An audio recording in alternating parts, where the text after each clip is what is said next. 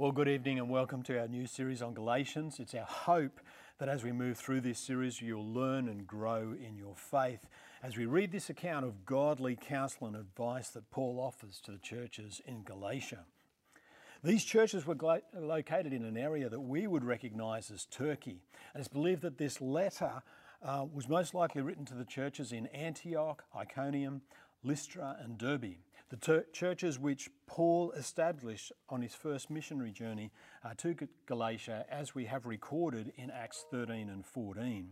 It was most likely that Paul wrote the letter to the Galatians very early, around AD 48, we believe. And as we read through Galatians, it's obvious that Paul is more critical or seems a little bit harsher than what he normally is when addressing um, these people in these other letters. Most agree. This is because of his close personal ties to these churches and how he is gravely concerned for their future and their faith. He knows and he cares for them personally and individually. And he writes because there's a number of false teachers who've come into the church and have convinced the believers that they have to be circumcised and have to follow certain teachings of Israel or Judaism. And so Paul expresses his shock that the Galatians would so quickly desert the one true gospel. So, what happened? Why would they accept what Paul had said, the gospel message that he originally proclaimed, and then accept something else which appears to be counter to what Paul taught? There's some value in having a look at that just a little bit.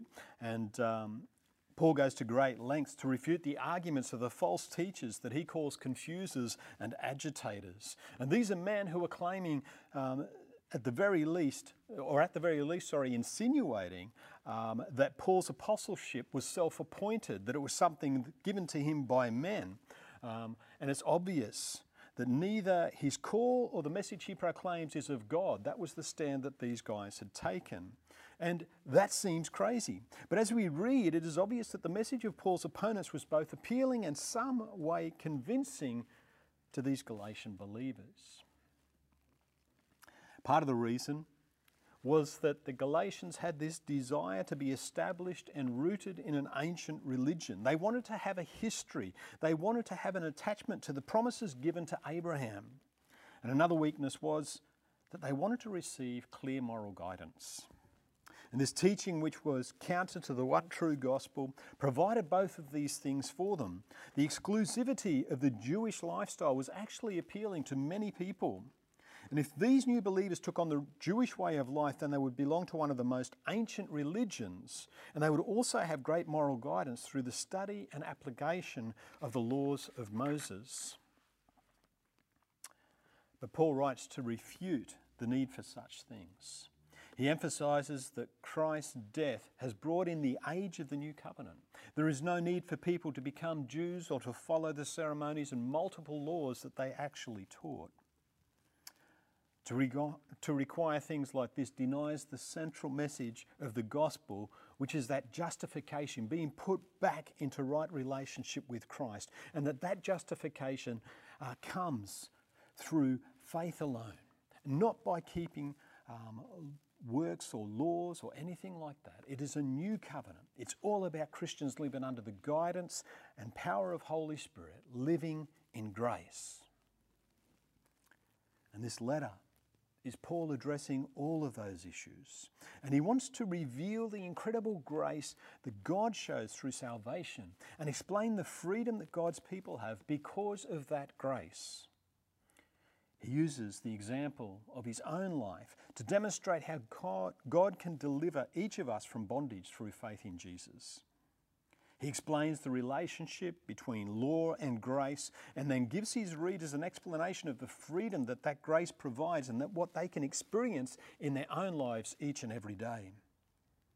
And the freedom he speaks of is the freedom we have to become all we can be in Jesus Christ. We are not freed to do whatever we please. We are freed to be His and His alone.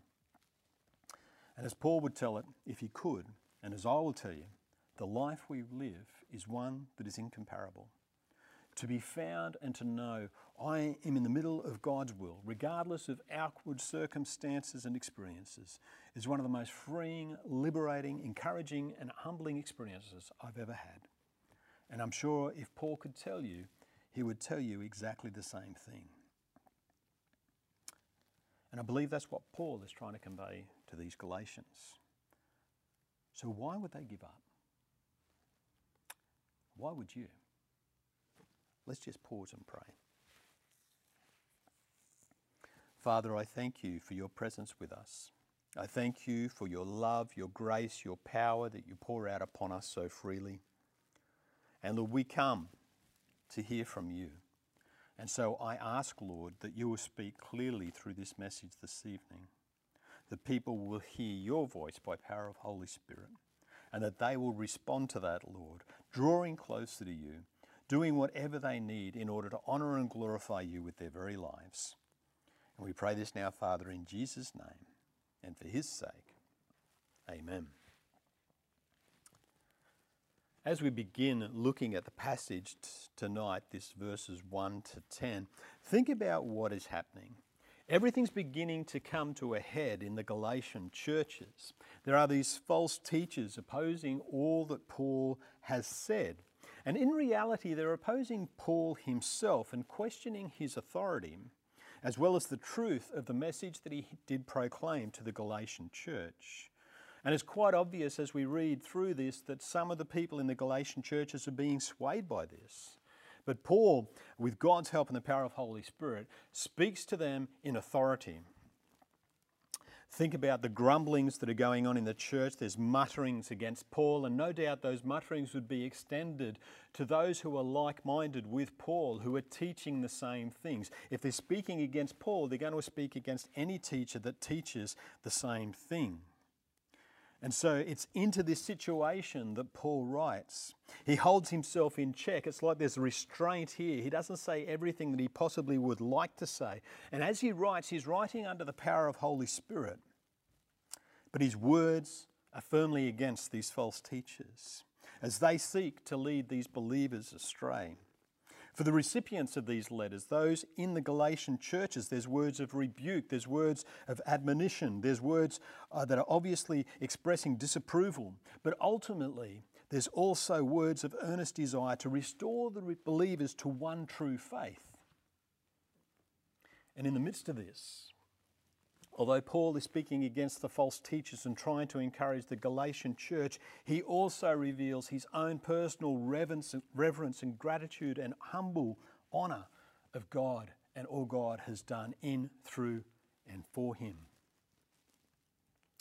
Galatians 1 1 says, Paul, an apostle, not from man nor through man, but through Jesus Christ and God the Father, who raised him from the dead now, anyone who wants to discredit a leader, anyone who wants to discredit someone in the church, anyone who wants to discredit someone who is proclaiming truth, will first and foremost speak or attack or deny the authority that that person has. They will question their reasons for speaking in the first place. And these churches in Galatians uh, in Galatia have received the gospel message from Paul. And they received it with enthusiasm. They embraced it. They committed themselves to Christ. They committed themselves to Paul's teaching. And they believed exactly what he had said. But then something happened, and these false teachers came along, and everything began to change. And so, at the very opening of this letter, Paul takes the gloves off. And we may not see it as clearly as others who were reading this letter in the day would have. But he takes his gloves off and he states everything in a manner that cannot be misinterpreted. You cannot misinterpret the authority that he has to bring this message to them. Paul, an apostle. And this is Paul declaring his right to speak. He is a sent, commissioned ambassador, an, imposter, an apostle in the deepest, richest sense of the word.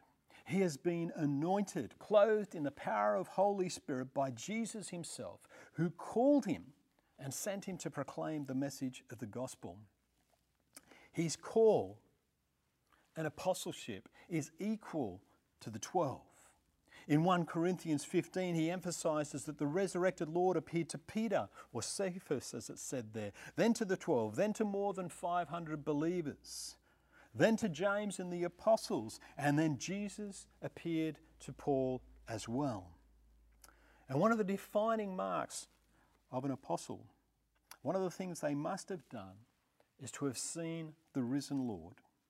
And Paul expands on his God given authority in verses 11 to 24 of this chapter, which we'll look at next week. But here Paul is saying, I am an apostle of the Lord Jesus Christ with all of the requirements, with all of the qualifications that are needed to be called to that role. I am lacking nothing. And he's stating up front, my apostleship is genuine. And because it is genuine, then the message I bring, the gospel I proclaim, is true regardless of what others may say. and Paul and his message is not from men or through men, but it is from and through the Lord Jesus Christ and from God the Father who raised Jesus from the dead. Think about Paul's ministry as we know it. He did not appoint himself. He was not prayed over or had hands laid on him or commissioned by men at the start of his ministry, even though that did happen a few times throughout his ministry. But his call to apostleship was directly from Jesus. Jesus called Paul and set him apart. The message Paul proclaimed was given from God. He had no contact with the other apostles until well after he had begun his ministry. And Paul never missed the opportunity to speak about the resurrection of the Lord Jesus Christ. He believes the gospel message is powerless without it. And so the unspoken truth is here. If Paul is an apostle, as he states, and if his message is commissioned and empowered by the Lord Jesus Christ, which we know to be true, then those who reject Paul and those who reject his message are actually rejecting Jesus. In turn, if Paul and his gospel message is rejected, then it is the message of Jesus and his commissioning of Paul that is also being rejected. And if they're going to reject that, then they're going to reject Jesus. And if they're rejecting Jesus, Jesus is one with the Father, they're also rejecting the one true God. And Paul doesn't take this lightly. And the matter has been discussed with those who are also with Paul. And in verse 2 it says, And all the brothers who are with me, Paul is very concerned for the Galatian church. His desire is to have them return to the true faith. And when he speaks of all the brothers here, he is indicating that he is not on his own in his concern for the Galatians. It is shared by all the brothers who are with him. And he greets them. Paul says, Grace to you and peace from God our Father and the Lord Jesus Christ. And again, we would read this and just think, well, that, that's a wonderful um, greeting to have to the church. But there's a tension here. We need to think about how Paul greets in his other letters. And when we think about Romans, he, he addresses those in the church as the beloved of God. When we think about 1 Corinthians, he says the sanctified in Christ Jesus. When we think about Ephesians, he says that they are the saints and believers. And when we come to Galatians, there's no such qualifier here. Paul has little to praise the Galatians about. But he's not given up on them. His desire is for them to repent and to return to the one true faith. And so it is God's grace, as he said here, grace to you and peace from God. It is that undeserved favour of God, his loving kindness to all mankind, The Paul is praying onto the Galatians now. He wants God's blessing and grace to fall upon them. And he wants them to return to faith. And so Paul blesses them. And after this greeting, Paul gets into the heart of the matter. And he says, There is no other gospel. And generally, uh, with these letters, when they're written at this time, after the greeting that come that we've just covered, uh, there'll be a few words that followed of thanksgiving, uh, a grateful acknowledgement to God of the continued grace within those people, the recipients of the letter. And here, we have none of that. In fact, it's exactly the opposite. Verse 6 says, I am astonished that you so quickly, deserting him who called you in the grace of Christ and returning to a different gospel. Paul expresses his shock, his absolute amazement at the position of the Galatian church where they are right now in time. Think about who this is. This is Paul, who, even when rebuking people, usually commends them before he actually brings out the point of error. And none of that happens in this letter. He dives straight in. And I think it's about as big a slap up the side of the head as you can get in a written document. And why has he taken this attitude? Why is this so different to his other letters? And it's because this is the gospel message that is at stake. The very heart of all true believers. This is Paul's greatest fear in his work and ministry. Think about what he says in 2 Corinthians 11 3 to 4. Paul fears the many ways in which Satan tries to lead believers away from the one true faith. It is obvious that Satan would want to attack the very foundation of faith in Christianity, the doctrine of salvation. If he can create confusion, if he can create distraction, how will people come to God if they're not assured that that's the one way to go? How will they know forgiveness? How will they experience that if Satan can distract them and take them off in another direction? And think about the church that Paul is addressing. The false teachers have come in. They've spoken, questioning Paul's authority, questioning whether he truly is an apostle, questioning the message that he proclaimed. And they've made comments encouraging the Galatians, indicating that they're heading in the right direction. You've got it mostly right. But then if they want to be true believers, if you Galatians truly want to follow God, you have to be circumcised. You have to follow the Torah. And think about that. This is the way God's people have always done it. And for the uninitiated, it sounds plausible. It has this attractiveness to it. But as we read Scripture, we, would, we should pay attention to all the attempts that Satan makes to break down the church, to distract believers, to turn them away from the true faith. And as I speak about some of these things, I am sure that you would have experienced some of it in your own life, these whispers in your mind. Uh, you would have seen others who have fallen from faith as a result of some of these things. But Satan wants to break down believers. He wants to break down the unity we have in the church. And so he's going to lie about the church organisation and structure.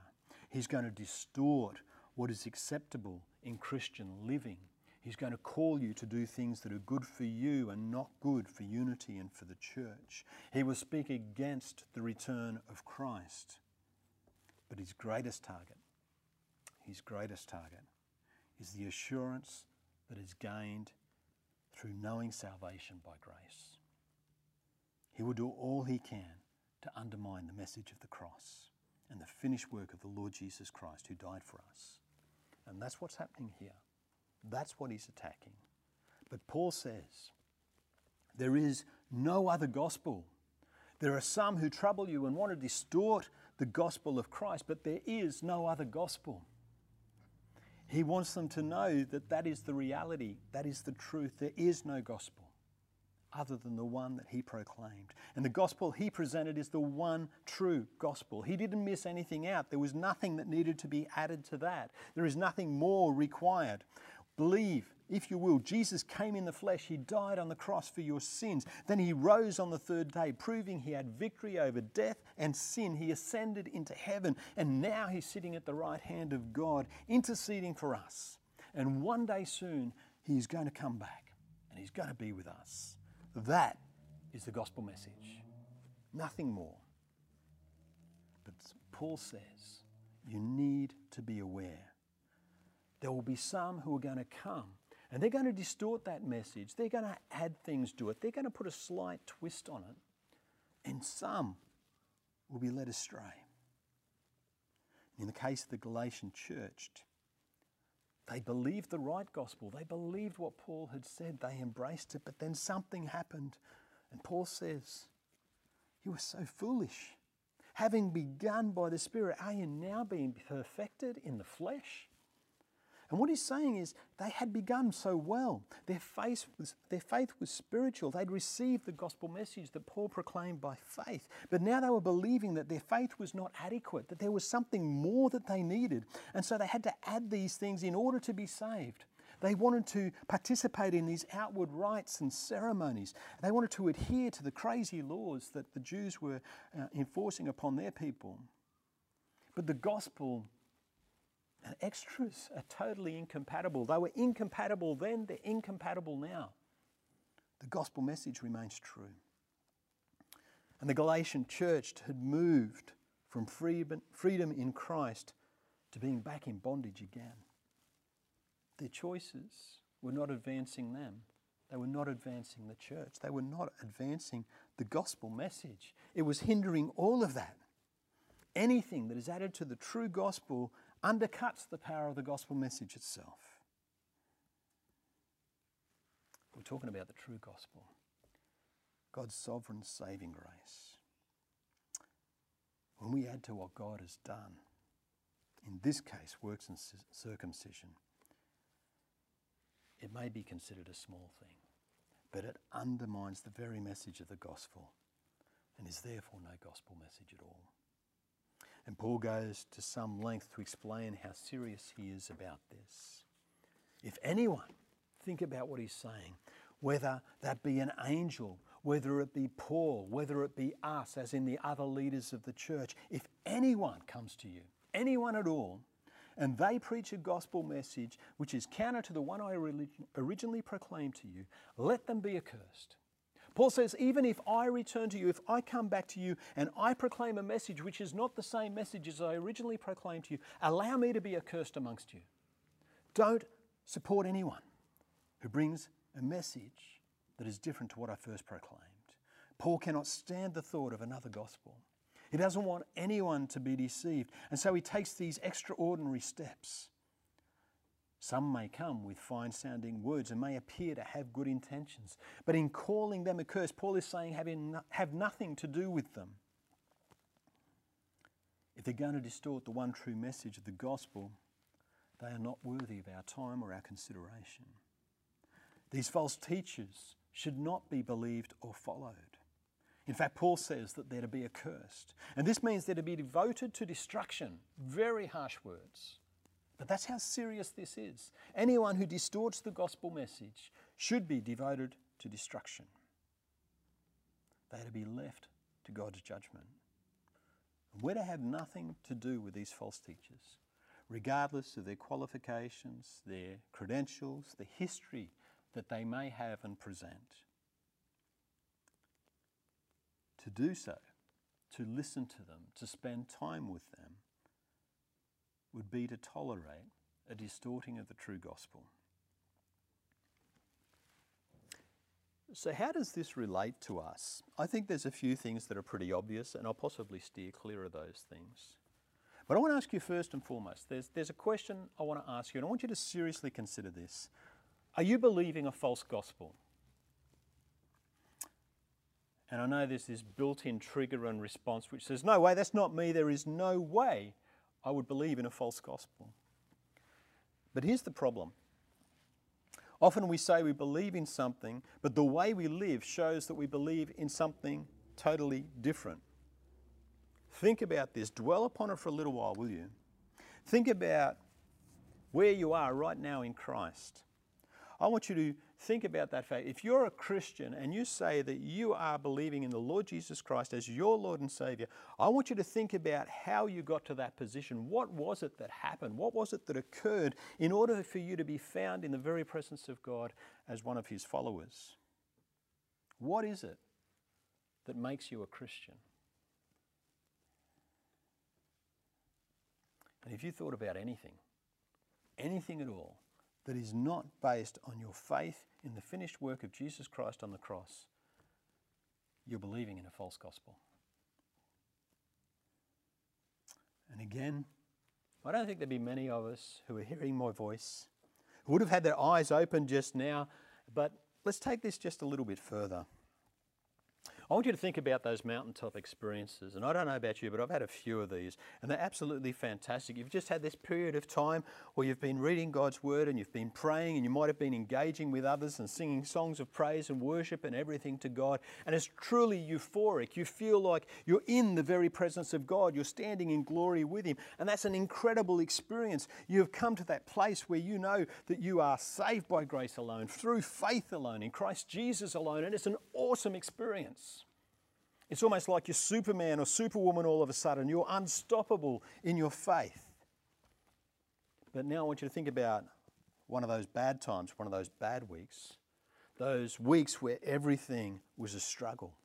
You started off perhaps by committing a sin, doing something wrong, and then it got progressively worse. You didn't go to God, you didn't pray, you didn't read the Bible as much as you normally would. And you had this terrible week as a result, and you never felt further from God than what you did that week. I want you to ask yourself a question. Do you believe that at that time, in that terrible week, that God was further from you than he ever had been?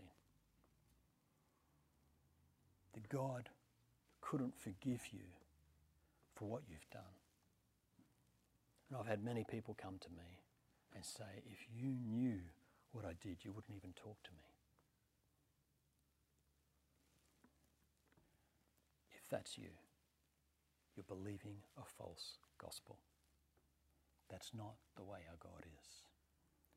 1 John 1 9 says, If we confess our sins, he is faithful and just to forgive us our sins and purify us from all unrighteousness. Faithful and just to forgive us our sins and purify us from all unrighteousness. This is the true gospel message. Jesus' death on the cross paid our sins once and for all. The sins we commit accidentally, the sins we commit unknowingly, the sins we commit deliberately. Jesus' death was enough for each and every one of them. He wants you to return to Him and ask for His forgiveness. That's the reality of the gospel message that we proclaim. Our God is a loving and forgiving God.